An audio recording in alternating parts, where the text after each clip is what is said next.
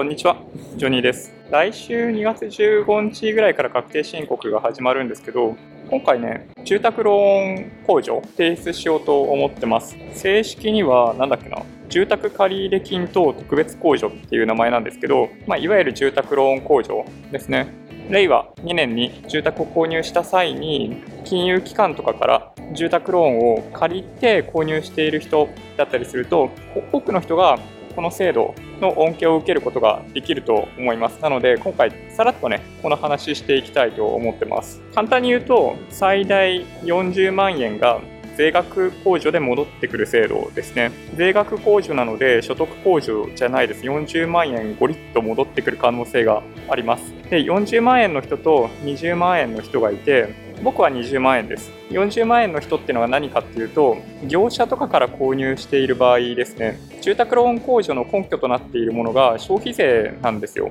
で、消費税を支払って購入するっていうのはイコール個人間売買ではないということなんで、業者から買ってる人、新築で物件買ってる人とかね、そういった人たちは40万円分住宅ローン控除を受けられる可能性が高いですね。でもちろん住宅ローン組んでなければ控除を受けることできないし、まあ、あとはその知人とかね身内からお金とか借りてても住宅ローン控除を受けることできないんで、まあ、その辺は注意ですね僕みたいな個人間売買要するに中古の物件を購入した人の場合多くは消費税かかってないじゃないですかでそういった場合は上限が20万円になります実際にいくら控除を受けられるかっていうと住宅ローンの年末残高の1%ですねでもしくは今僕がお話しした上限金ということになります。例えば4000万円住宅ローンでお金借りたっていう人の場合40万円近くになるんですけど年末残高の1%なので実際には30何万円とかねそんな感じになるんじゃないかなという気がします、まあ、僕の場合上限が20万円なんで20万円丸々控除を受けられるんじゃないかなと思ってます。でこれねちょっと注意しないといけないのは例えばね40万円の税額控除を受けることができる人、丸々40万円控除を受けられる人って多くないとは言わないけど、要するに所得税とか住民税でいっぱい税金払ってる人じゃないと、その住宅ローン控除の40万円を全て控除しきるっていうことができない可能性があるんで、この点は注意ですね。なんかね、多くの人が結構勘違いしてるんですけど、普段僕たちからいっぱい取られてるのは社会保険料だったりします。所得税の部分はもちろん取られてるんだけど社会保険料が結構がっつり取られているんだけどそこも税金だと思っている人が一部いたりするんでこの点は注意ですね。所得税から控除しきれなかった分の一部は住民税から控除するってことも一応できるようになってるんでそうですね。受けれ受けれるだけ控除を受けるっていうのが、まあ、上等手段かなとは思います。実際の金額いくらかっていうところは国税庁のページ見てもらえればわかるし動画の説明欄にその辺のリンク貼っときますけど、ブログとかにもね、書いとこうと思うんで、計算式ね。はい、そっちを見ていただければいいかなと思います。簡単に適用条件をお話ししたいと思うんですけど、新築で買ってるやつとかはね、基本大丈夫だと思うんだけど、まあ、例えば中古物件とかだったとしても、築20年以内とかね、20年を超えていたとしても、耐震性能評価とかをなんかちゃんともらってるやつ、なんかそういう証明ができるものに関しては、住宅ローン控除を受けることができるんで、購入する際にすでに確認してると思うんだけどね、みんなね。不動産屋さんに分かんなければ聞いてみてください。あとはね、所得が3000万円超えてる人も住宅ローン控除を受けることができないんですけど、3000万超えてる人なんてね、全国民の1%にも満たないと思うんで、多分大丈夫だよね。あとはね、これ、あくまで居住用で1個目の物件なんですよ。2個目の住宅を買ってる人とか実際に住んでないとかそういった人は受けられないですね。この控除を受けることができません。新型コロナウイルスの話があるんだけど本来は令和2年に購入していればその年末にその住所にいるかどうかみたいなのがあったりするんですよ。なんか一定期間内にそこに住んでないといけないとかあるんだけどそれが新型コロナウイルスの場合新型コロナウイルスが今回ね発生しているということもあってその入居の期限が年末ではなくって令和3年の年末までにそこにそこでの居住を開始してればいいということになってたりするんでそこはだから今居住できてないっていう人はあんまり心配する必要はないのかなって思います。そうだね、住宅取得後、基本はね、半年以内にそこで居住開始してないとダメみたいだね。そうだから、今回は特別で、令和2年の1月とかに売買を実施、決済をしていたとしても、令和3年の間に居住開始してれば多分大丈夫だと思います。あとはね、物件の面積がその50平米以上じゃないとダメっていうのがあるんですけど、ここで注意しないといけないのはね、どっちかっていうと、マンションの場合、内乗り面積だってことですね。カタログとかに載ってる面積って、だいたい壁の中心で測られているもので、まあ、住宅の売買やったことある人は説明受けてるから分かると思うんだけど、登記されてる情報は内乗りの面積で書かれてるはずです。でカタログは大体その壁の中心で書かれているっていうのがあるんですけど、条件となるのは50平米以上、その内乗り、壁の内側の面積が50平米以上の物件というふうに限られてます。この点は要注意ですね。であとね、住宅ローンに関しては、この住宅ローン控除、10年間受けることができるということになってるね、原則ね。なので、10年以上の住宅ローンであること、あとは金利が0.2%未満ではないこと、で、さっき言ったように、知人、親族からの借り入れではないこと、あともう一個ね、注意しないといけないのは、租税特別そ、そ、租税特別措置法31条の適用を受けてないっていうのがあります。これ何かっていうと、過去5年以内に住宅の売却とかをした際に非課税にするみたいなね、いくらまで非課税にするみたいなのを受けてるか受けてないかっていうのが条件としてあります。それが直近の2年間だったかな。直近の2年か3年か5年かちょっと忘れちゃったけど、に受けてたりとかすると、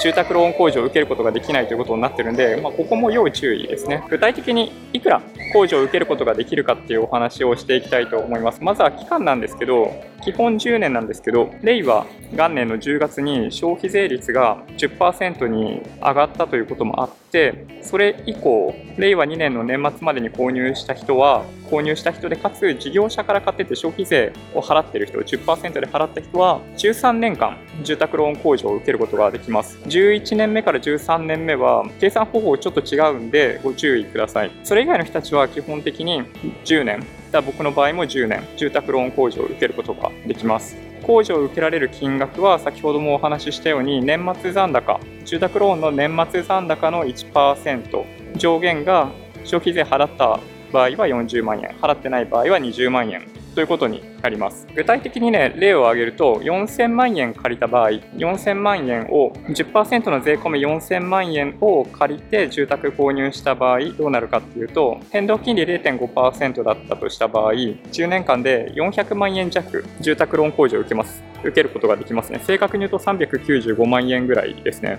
違うな、嘘ついた。税額で控除、控除される金額は414万円ですね。あの消費税支払った場合は13年間適用を受けられるんで、13年間の控除額合計は414万円になります。ちなみに、支払いの総額は4000万円借りて35年間で借りた場合、総額ね、4300万円なんですよ。4370万円ぐらいを返すことになるんですけど、分かりますよね。住宅ローン控除で戻ってくる金額414万円なんで、利息分は丸々返ってくるってことですね。これすごいですよね。一方で、僕みたいに中古マンションの売買で購入した場合、一応ね、同じ条件で計算してみてるんですよ。物件の価格が3600万円ちょっとだった場合、控除額の合計は10年間20万円がずっとフルで控除を受けられるんで200万円ということになります。支払い総額がだいたいね3900万、3972万ということになってるんで、実質で言うと3700万円ちょっとということになりますね。はい。というわけで、住宅ローン控除、消費税支払った場合、のメリットって大きいですよね。消費税払わなかった場合でもまあもちろん大きいんだけど、払った場合だったりすると、自分が実際に支払う利息よりも大きい金額が10年、13年間かかけて返ってくるんで、まあ、これを使わない手はないですね。逆に言うと住宅ローン利用できるんだったら住宅ローンを利用しない手はないって感じです。はい。あの僕のね、ブログの方には、その10年間、13年間の控除額が書いてあるんで、そう気になる方はちょっと見ていただけるといいかなと思います。適用を受けるために用意しないといけないものがいろいろあるんですけど、まずはね、確定申告を作成するために必要な書類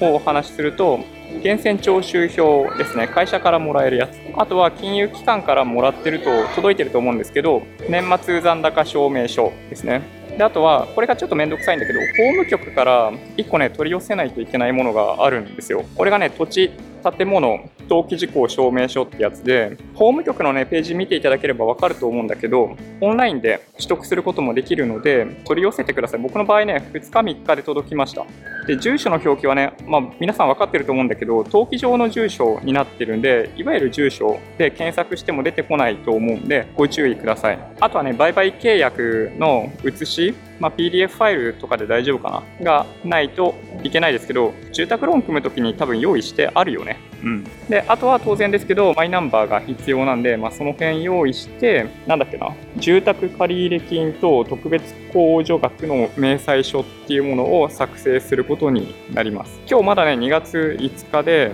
そう、確定申告の書類作成してないんで、2月15日になったら、そう、順次ね、確定申告の書類作成して提出したいと思うんで、まあ、また、その時どんな感じだったかっていうのはね、また追ってお話ししたいと思います。そんな感じですかね。そう。確定申告まだ始まってないんで準備編みたいな感じになりますけど時間がかかるものって言ったらその登記事項証明書ぐらいかな。源泉徴収票とかはもらっとかないといけないですね。まあ僕はもうすでに会社から送りつけられてたんで持ってんだけどね。うん。まあそんな感じかな。これあくまでね初年度だけなんですよ。2年目以降は年末調整で控除を受けることができるんでいい制度ですよね。さっき言ったように本当に200万とか400万とかそれぐらいの金額で控除を受けることができる制度なので、じゃあそんなわけで今回は終わりにしていきたいと思います。細かい話はね、ブログの方に書いてあったりするんで、まあ、そっちで数字とか実際に見ていただけるといいんじゃないかなと思います。もし今回の動画が参考になったっていう方は、高評価ボタンお願いします。合わせてチャンネル登録していただけると嬉しいです。